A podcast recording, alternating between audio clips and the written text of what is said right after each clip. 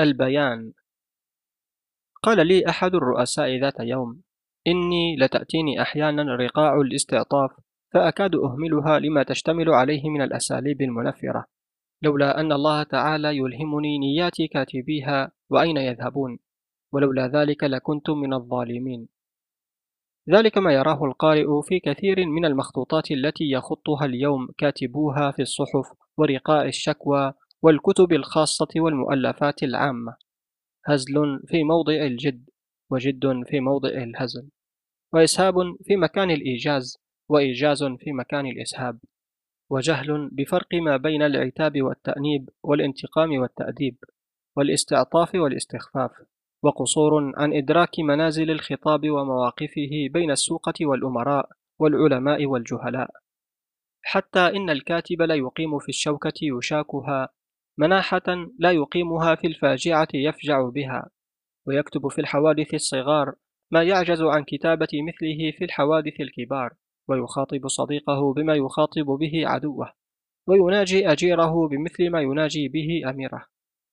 ذهب الناس في معنى البيان مذاهب متفرقة واختلفوا في شأنه اختلافا كثيرا ولا أدري على ما يختلفون وأين يذهبون وهذا لفظه دال على معناه دلالة واضحة لا تشتبه وجوهها ولا تتشعب مسالكها. ليس البيان إلا الإبانة عن المعنى القائم في النفس وتصويره في نظر القارئ أو مسمع السامع تصويرا صحيحا. لا يتجاوزه ولا يقصر عنه فإن علقت به آفة من تينك الآفتين فهو العي والحصر. جهل البيان قوم فظنوا أنه الاستكثار من غريب اللغة ونادر الأساليب. فأغصوا بها صدور كتاباتهم وحشوها في حلوقها. حشوا يقبض أوداجها ويحبس أنفاسها. فإذا قدر لك أن تقرأها وكنت ممن وهبهم الله صدرا رحبا وفؤادا جلدا وجنانا يحتمل ما حمل عليه من آفات الدهر ورزاياه. قرأت متنا مشوشا من متون اللغة أو كتابا مضطربا من كتب المترادفات. وجهله آخرون فظنوا أنه الهذر في القول والتبسط في الحديث واقعا ذلك من حال الكلام ومقتضاه حيث وقع. فلا يزالون يجترون بالكلمة اجترار الناقة بجرتها ويتمطقون بها تمطق الشفاه بريقتها حتى تسف وتتبذل وحتى ما تكاد تسيغها الحلوق ولا تطرف عليها العيون وهم يحسبون أنهم يحسنون صنعا. يخيل إلي أن الكتاب في هذا العصر يكتبون لأنفسهم أكثر مما يكتبون للناس وأن كتابتهم أشبه شيء بالأحاديث النفسية التي تتلجلج في نفس الإنسان حينما يخلو بنفسه ويأنس بوحدته. فإني لا أكاد أرى بينهم من يضع فمه على أذن السامع وضعا محكما وينفث في روعه ما يريد أن ينفث من خواطر قلبه وهواجس نفسه. البيان صلة بين متكلم يفهم وسامع يفهم فبمقدار تلك الصلة من القوة والضعف تكون منزلة الكاتب من الرفعة والسقوط. فإن أردت أن تكون كاتبا فاجعل هذه القاعدة في البيان قاعدتك واحرص الحرص كله على ألا يخدعك عنها خادع فتسقط مع الساقطين. ما أصيب البيان العربي بما أصيب به إلا من ناحية الجهل بأساليب اللغة العربية. ولا أدري كيف يستطيع الكاتب أن يكون كاتبا عربيا قبل أن يطلع على أساليب العرب في أوصافهم ونعوتهم ومدحهم وهجوهم ومحاوراتهم ومساجلاتهم وقبل أن يعرف كيف كانوا يعاتبون ويؤنبون ويعظون وينصحون ويتغزلون وينسبون ويستعطفون ويسترحمون. وبأي لغة يحاول أن يكتب ما يريد إن لم يستمد تلك الروح العربية استمدادا يملأ ما بين جوانحه. حتى يتدفق مع المداد من أنبوب يراعه على صفحات قرطاسه.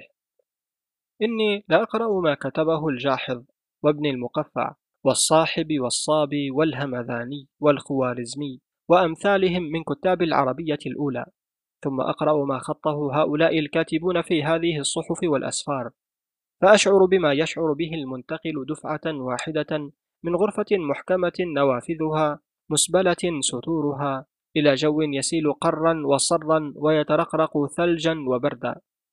ذلك لأني أقرأ لغة لا هي بالعربية فأغتبط بها ولا هي بالعامية فأتفكه بهذيانها ومجونها. رأيت أكثر الكاتبين في هذا العصر بين رجلين.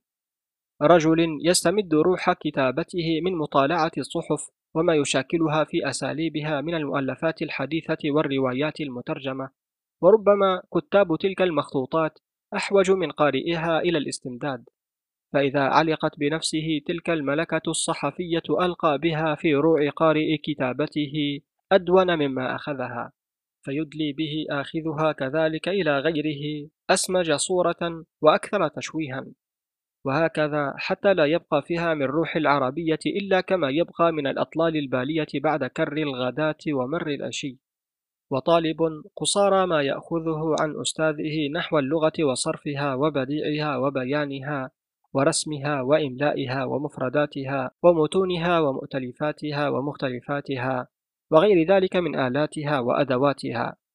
أما روحها وجوهرها فأكثر أساتذة البيان في المدارس علماء غير أدباء وحاجة طالب اللغة إلى أستاذ يفيض عليه روح اللغة ويحي له بسرها ويفضي إليه بلبها وجوهرها أكثر من حاجته إلى أستاذ يعلمه وسائلها وآلاتها.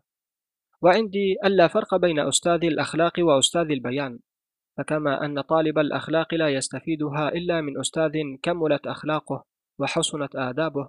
كذلك طالب البيان لا يستفيده إلا من أستاذ مبين.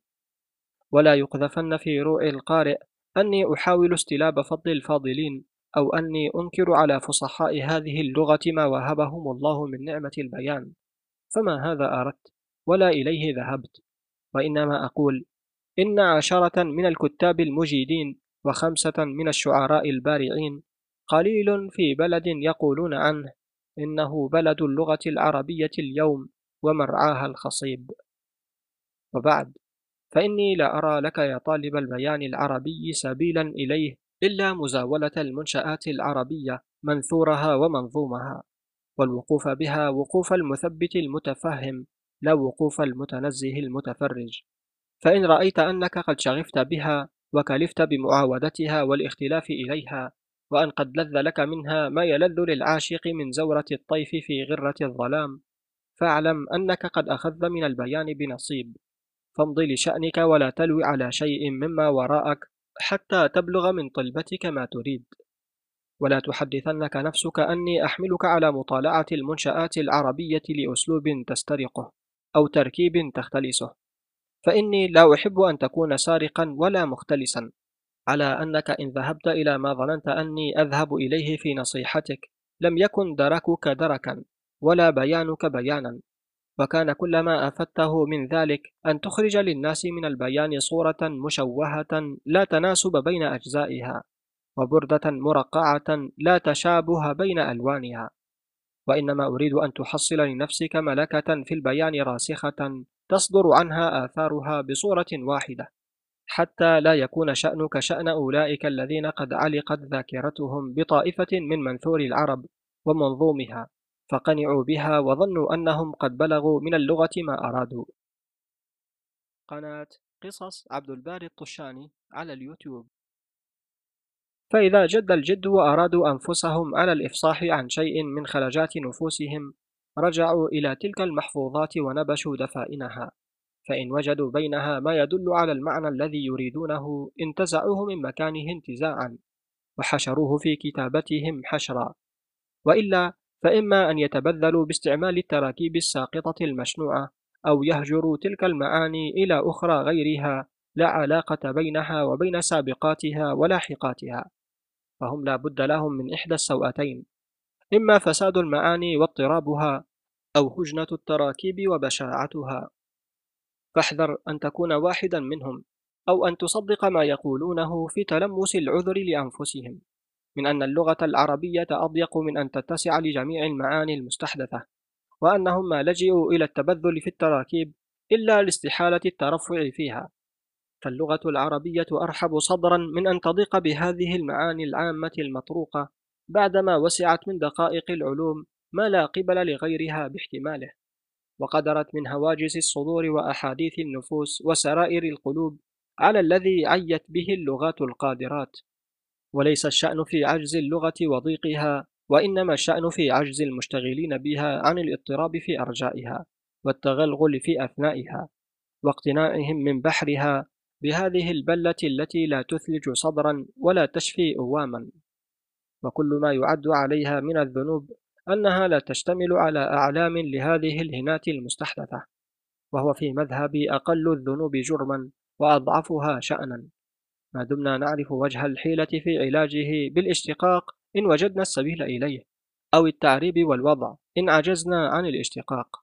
فالأمر أهون من أن نحار فيه وأصغر من أن نقضي أعمارنا في الوقوف ببابه والأخذ والرد في شأنه والمساجلة والمناظرة في اختيار أقرب الطرق إليه وأجداها عليه.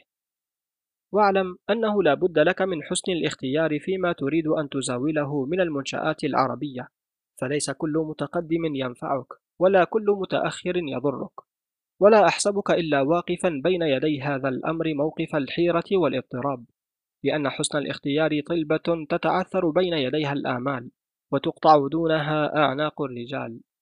فالجأ في ذلك إلى فطاحل الأدباء الذين تعرف ويعرف الناس منهم ذوقا سليما وقريحة صافية وملكة في الأدب كأنها مصفاة الذهب.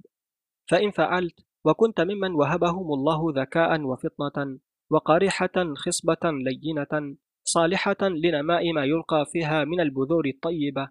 عدت وبين جنبيك ملكة في البيان زاهرة.